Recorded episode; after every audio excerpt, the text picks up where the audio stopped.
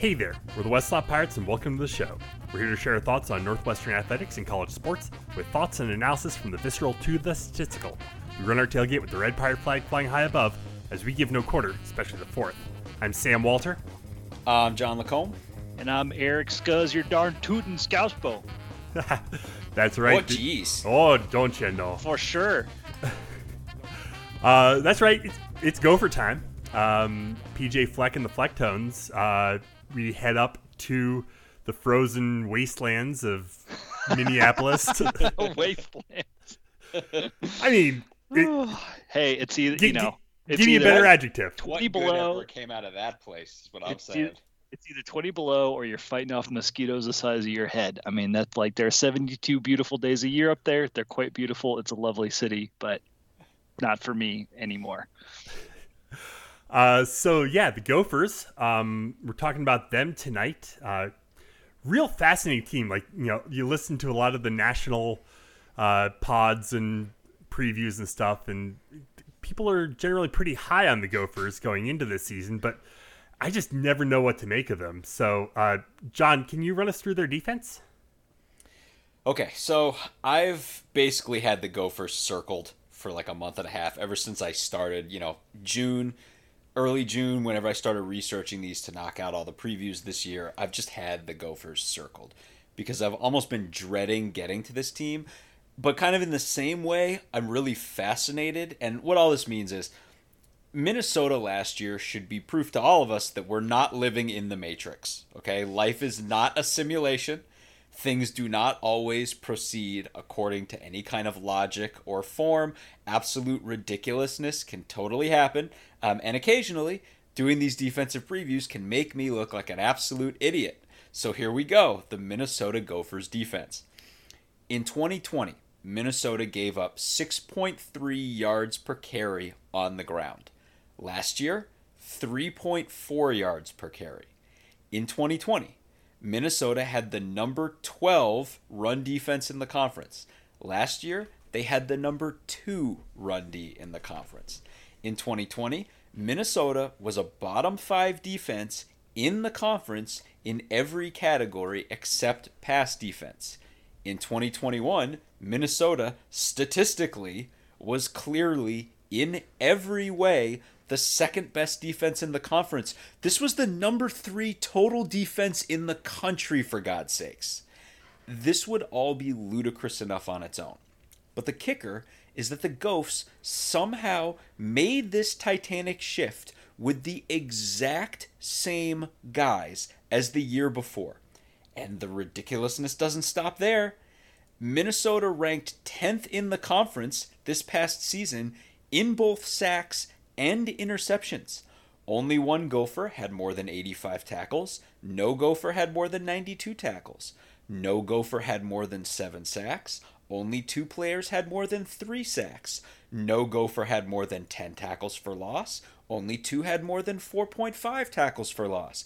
Are you getting what I'm saying here? On paper, this doesn't look like a defense that did much. And it wasn't supposed to be a defense that did much.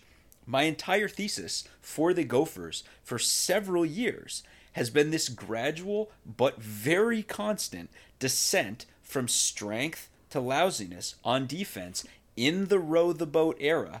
And then this happens. But when you dig into this, a couple of things really start to be apparent. Number one, okay, Minnesota was definitely good at a couple of things. Number two, much more important than number one, their schedule did them massive favors. And three, just as important, if not more important than two, is the secret sauce of what this Minnesota team was overall last year. So we're going to go three, two, one in reverse order here and start with thing number three. And Scuzz, let me just say right now that I hate to step on anything you're going to be saying in a little bit. I just have to do this so that people understand what the F was going on defensively with this team last year. So, Scuzz, I'm just going to say right now anything I'm about to say, you want to jump in, jump in at any point.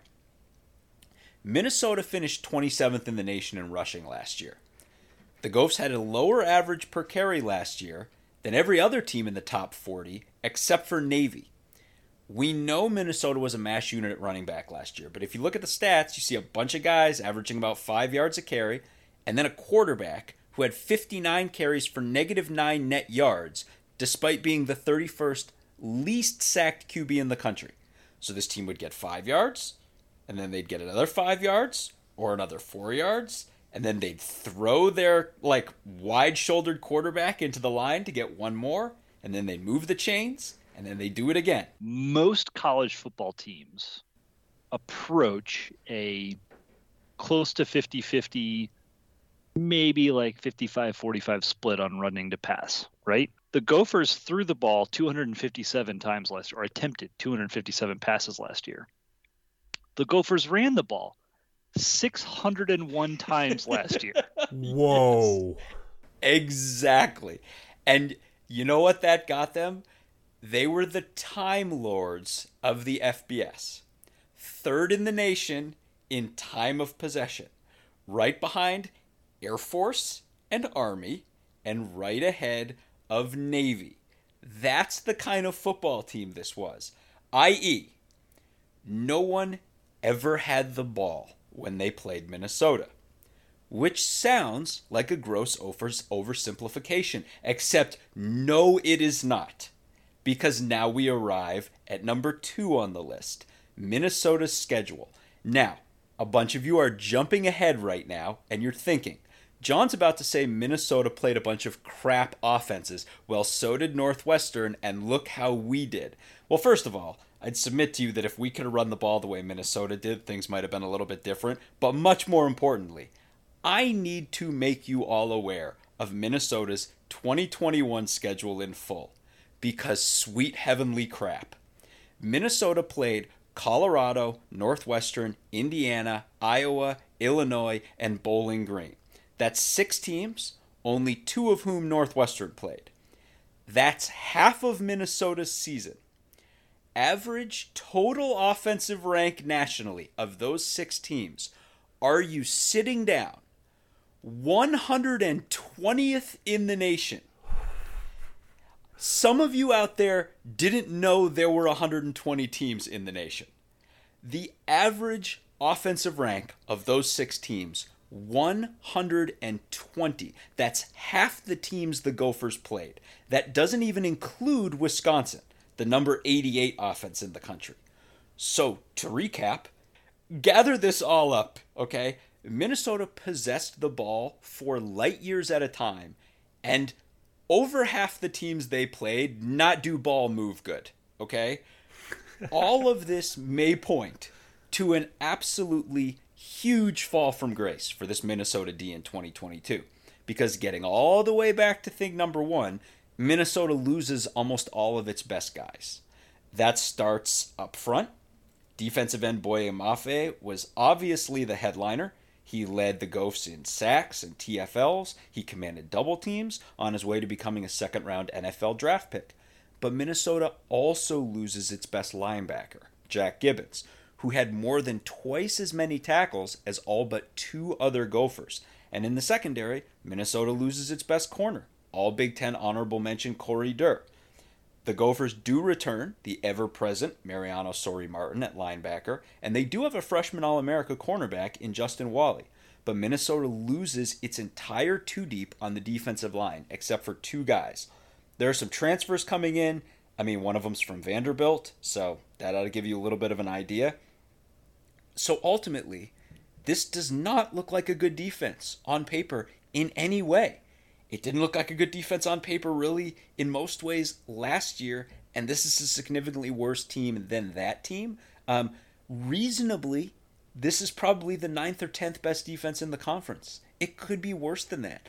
Northwestern can both run and throw on this defense, which will do no one particular thing well next year.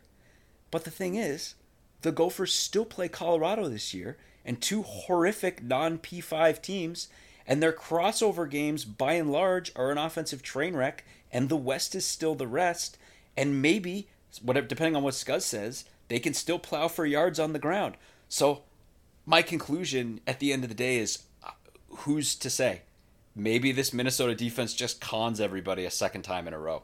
So here, like, I'm just looking at their passing D, and the numbers looked pretty good last year because all their defensive numbers did. They returned both safeties plus Walley that you mentioned. Like, like it's an it is an interesting parallel to Northwestern where like we think on defense our secondary is going to be the strength and, and running the ball against us is going to be you know how, how the bread's buttered. Seems like Minnesota would be similar. Yeah, I mean it's like, but then they, I mean it's like you know eventually this season we're going to get to Purdue and obviously Purdue's a team that like their entire defense was kind of geared around one guy. Minnesota to a little bit of a lesser extent was that way with Boye Mafe. I mean like he to the extent that they had a pass rush rush engine, but it's it's just honestly like this team didn't really play hardly any dynamic offenses. I mean, like they played the, the Buckeyes in week one. Buckeyes hung 45 on them. And anyone who watched that game kind of knows that CJ Stroud kind of lost the plot in the second half of that game. And that's all that kept the Buckeyes from scoring way more than 45 points. Um, so it's, again, it's like, I don't, they're not, like, this feels like a lower half defense, absolutely, in the Big Ten.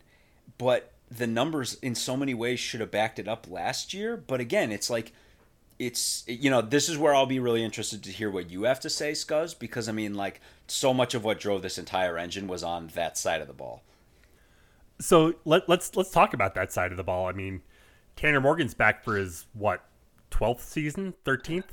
I mean, he's been back. He's been back so long that I feel like maybe you made that joke last season. That's I did make that joke last season. I absolutely did.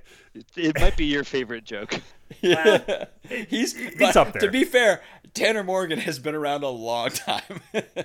it's his fifth year. Um, and you know, this year I think he's got a he's got a new NIL sponsor. Uh, it's the whole Sesame Street crew highlighting his career progression with their song "One of These Things Is Not Like the Other."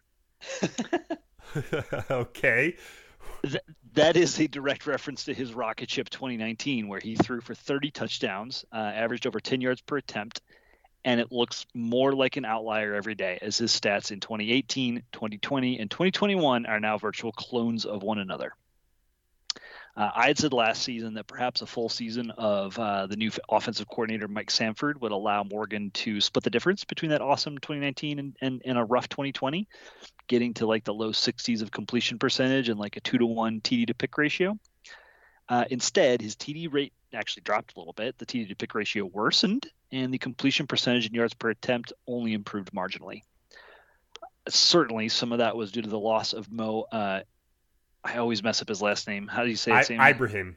Ibrahim. Thank you. Blah, blah, one, two, three. Certainly, some of that was the loss of Mo Ibrahim. Ibrahim, uh, who who absolutely was bludgeoning the Buckeye defense uh, when his knee was injured in that first game of the season. But I think my thesis last year that Sanford is not a very good offensive coach is a bit more on the nose. Uh, the Gophers also have struggled to find the right group of receivers for Morgan since uh, Tyler Johnson and Rashod Bateman were so good in that 2019 year.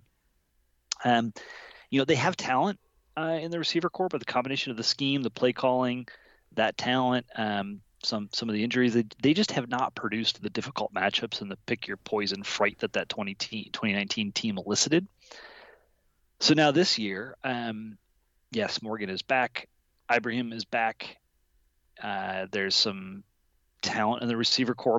Most of the guys return from last year. They lose a couple of big offensive linemen, but maybe more important than any of that is the return of Kirk Ciarrocca, uh, offensive coordinator. The prodigal son returns to Minnesota. Uh, he's back after what was one really tough year at Penn State, after which he got fired, and then a year off. Um, he has well, gotten. He, he was at. Uh, he was an analyst at West Virginia last year. Oh, was that it? Okay, I thought he. I thought he. I, I didn't think he worked anywhere, but I guess. I guess he went out to, uh, to Morgantown. Um, well, and he still has. Uh, he gets to, to, to you know coach Tanner Morgan for uh, for one last rodeo. Um, he's got probably the second best running back in the Big Ten in Ibrahim. Like after after Henderson at uh, at Ohio State, I'm not, I'm not sure who's better. Um, at least in a singular talent, right? Uh, they've got, you know, I mentioned that they, they, get a lot of guys back in the receiver corps. Last year's top five pass catchers, and while they were kind of unspectacular in that season, uh, they're back. And then um, there are some you know some pieces on the offensive line, although they, that's where they, they have their big losses. So I don't know. There's there's this could spell offensive improvement. Um, and the fall wasn't you know too bad last year. They were down two points from from their 2020 numbers, but um, down almost 10 points per game from that from that awesome 2019 season. So let's start with uh, Ibrahim. I love watching this dude run. He is just so good, so strong. He's got great vision. His injury last year was a huge bummer for all of us as football fans. Um, I really hope that he is back at full strength and speed this year, but there's a good chance that he won't be.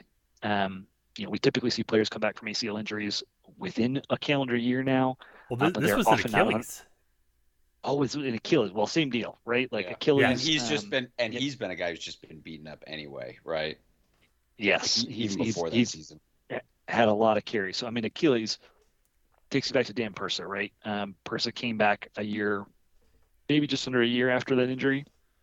Um, was not himself for several games um, maybe not at all all year. So they the Gophers will have to balance the load for for Mo. Uh, luckily, they have some really experienced options in Trey Potts and Bryce Williams. But I think um, everybody should look out for top offensive recruit Zach Evans to get some run. Uh, this is a true freshman who had offers from Texas, Iowa, Notre Dame, and Utah, among others. Um, at the very least, he looks to be the heir apparent for Ibrahim, but um, I think he's probably going to be a complementary piece this year, especially given that that that need to to manage uh, the load. Uh, offensive line, like I mentioned, some big losses. My comment going to last year, you know, they were getting back a couple of their best players, like Daniel Faalele, uh, who had sat out in 2020, and that they were going to be possibly the best run blocking unit in the conference, but could potentially backslide in pass pro. It had been a problem in prior years, and um, and it panned out. I mean, it turns out, you know, when you have a 400 pound left tackle he's really good at steamrolling guys on running plays, um, but fast defensive ends can get around him, and that's exactly what happened. Um, now they weren't quite as effective throughout the year uh, with the injuries at running back, but they did a really great job retaining the run game. The pass pro slipped though, 22 sacks. They had a bottom 20% sack rate in college football. Um, it, it just you know, I think adding to the the issue of the run oriented tackles is a slow cornerback. Um, John mentioned it earlier, but Morgan's rushing stats adjusted for sacks were negative. Yeah. So they lose a lot from this group. Uh, Faalele was a was a fourth round draft choice, and they lost three additional starters to graduation. The center is the only returner. They do get two solid guys uh, for the right side of the line through the portal from Michigan and Notre Dame. Left guard is going to be an experienced senior, but left tackle is a redshirt freshman. I suspect pass protection may be an issue again, but the running game, I, I mean, it should come together just fine. There was a little drop off in 2020, the last time they had a fair amount of turnover in their starters, and they're just really good at running the ball at Minnesota. I mean, you know, they ran it 601 times last year. They dominated clock, as John was outlining. This is this is their bread and butter, and they should still be pretty good at it uh, in in 2022. Uh, wide receiver is what makes or breaks this team for me. So everyone is back. Chris Autman-Bell the one holdover from that 2019 team. He's been top dog uh, since Bateman opted out midway through the 2020 season, but he just does not look like a number one receiver. He struggles without a two a true deep threat lining up beside him to open things up, and he is not able to stretch the field on his own.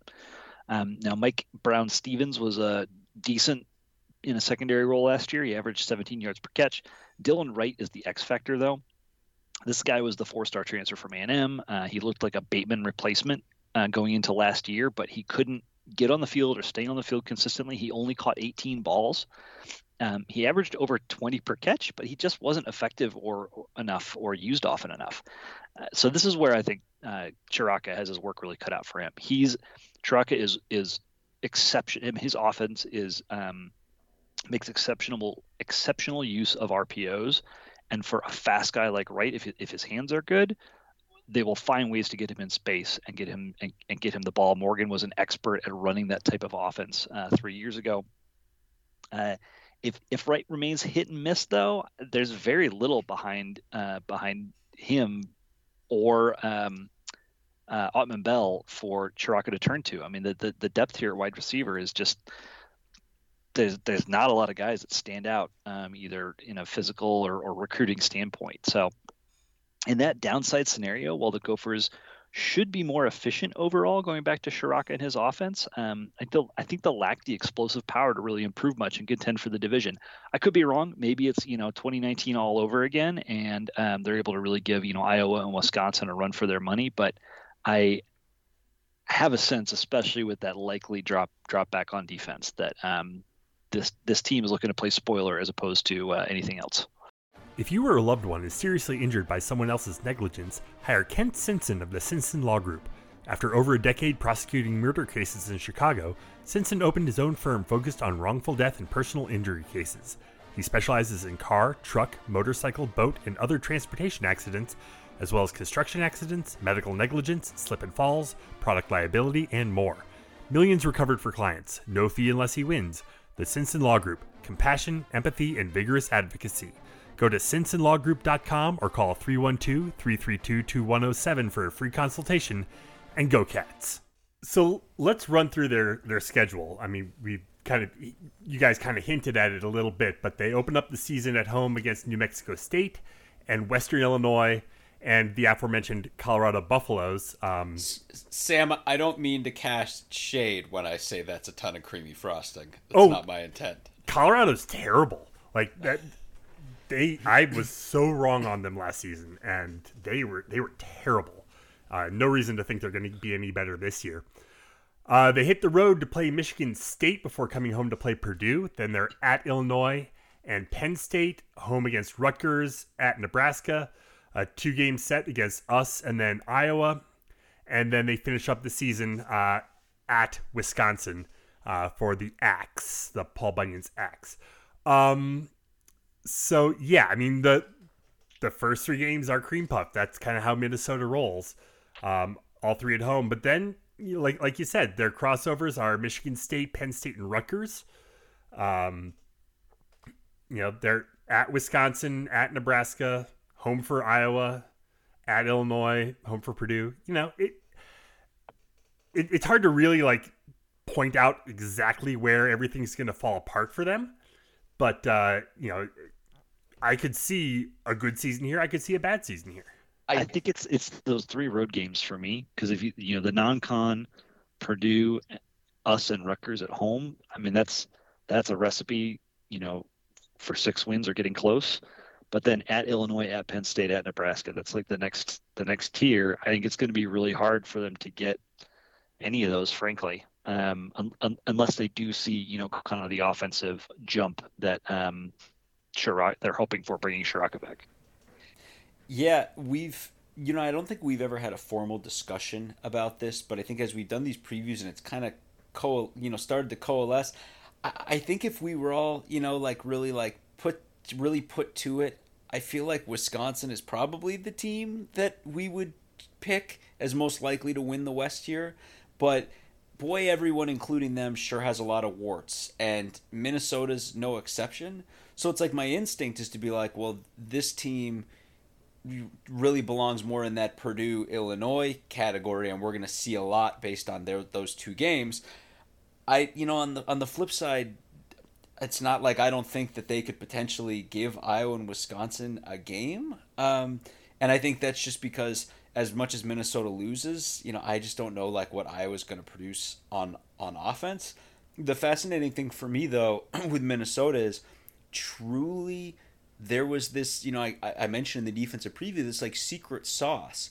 There was this perfect synthesis the team had, where somehow this ridiculous ability to run um, collided with their really weak schedule, and honestly, like they still have a pretty weak schedule overall. I mean, it's like there's they have they draw Michigan State on the road, like Scuzz said, in that crossover. But aside from that, I mean, they couldn't have, have asked for for too much more when you factor in. I think the the kind of issues that Penn State might have offensively. So the the other interesting thing, and Scuzz, I don't think we even brought this up, but we were talking about it where on one hand Minnesota loses all these guys and I know you mentioned the transfers but one of the things that that we've talked about off the pod is that if you juxtapose juxtapose like the Minnesota O-line too deep to like the Iowa O-line too deep it almost looks like Minnesota stealing all of Iowa's guys Like you, like you can.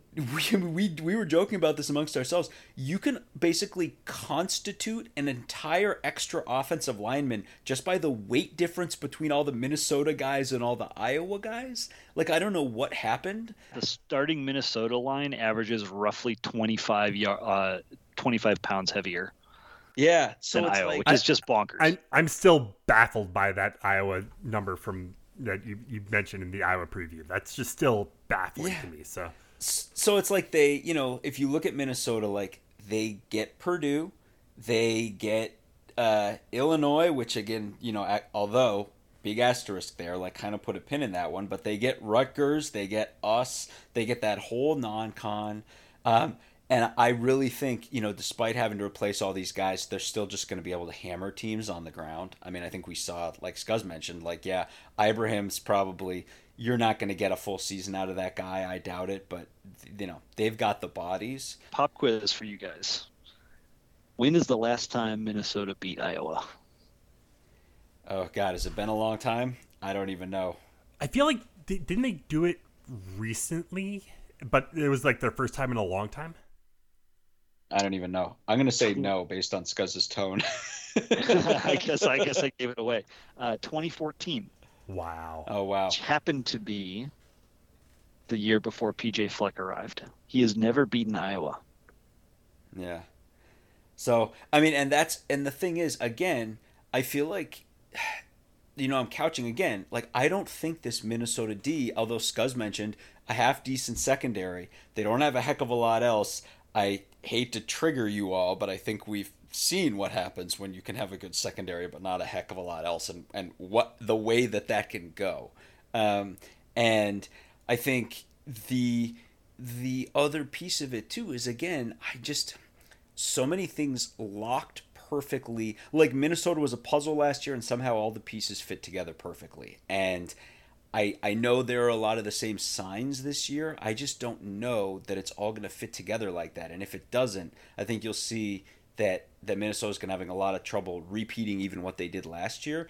But on the flip side, they're just one more team with some warts in an entire West with warts, and that Penn State game could be ugly and you know low scoring potentially, and then you know we're we're gonna kind of see. And I think you know I still think they can just plow Rutgers. So yeah, I don't know. I I I think that Purdue and that Illinois game to me are gonna really teach us a lot about what this Minnesota team is.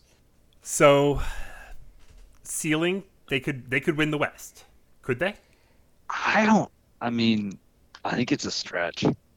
Yeah, I mean, well, it's so stupid though because it's like if everything locks into place. I mean, you asking me how many games on their schedule they can win? I mean, theoretically, all of them except Michigan State. I mean, they beat the Badgers last year, but I mean, do I think they're going to get anywhere close to that? No, I don't. Even in 2019, they lost to Wisconsin, and like like so Fleck's two and four against the Badgers. Uh, he got him in, in 2018, which is I think if I'm recalling was just a horrific Wisconsin season. Um, and then uh, yeah, that was when they went eight and five. Um, so so got him there and got him in in in 2021 last season. But I mean, if you if you think about Wisconsin, with the exception of like the talent at wide receiver and maybe and, and the QB, um, I feel like Wisconsin's kind of marginally better on offense and way better on defense. Yeah, I'm like, and, and the thing is with Minnesota, it's like if you tell me, all right, here's a team and they can't throw and they can't really play defense, now run like a, you know a hundred simulations of this. Last season was as good as it possibly could have worked for Minnesota, and now I'm telling you, this defense is clearly even worse. So, and and you know, like I said, I believe that they're going to run the ball well. I just don't know. They don't have Faalele anymore, so I don't know if they're going to be as good running the ball. So, I don't know. This feels like seven or eight to me. I mean, again, their schedule is pretty nice, but um, I, I don't see anything above that. How low could it go? Five? Yeah, not and not lower. Like again, there are I count I mean there are five teams uh, that this team's capable of absolutely hammering on the ground and I'm not going to elaborate as to exactly who's in that group of five teams. All right. So, um, anything else on the Gophs? just again, just it is so weird that this Minnesota got to play six teams last year, half of their regular season schedule, with an average offensive rank of 120th in the country. And yeah, we were part of that group, but I mean, what more can you ask for in a season? I mean, Lightning's not going to strike twice like that for any team. I'll throw it out there. Uh, November 12th in uh, in Minneapolis. I am tentatively planning to be there. Um, so if anybody wants to hang out, give me a shout. You can hang out with I- my, me and my gopher clad father. I hear many, I hear Minneapolis is beautiful that time of year. Just Yeah, it's gonna be cold as shit. All right, well, let's go ahead and leave it there for tonight. Uh, head to our website, westlotpirates.com, where you can leave comments and questions. Find us on Facebook, Twitter, and Instagram at westlotpirates, and email the show, westlotpirates at gmail.com. Tune in next time as we give our visceral and statistical views on Northwestern athletics. Look for us in the West Lot of Ryan Field flying the red pirate flag, because we give no quarter, especially the fourth. For John Lacombe and Eric Scousby, I'm Sam Walter. Thanks so much for listening. We'll see you next time.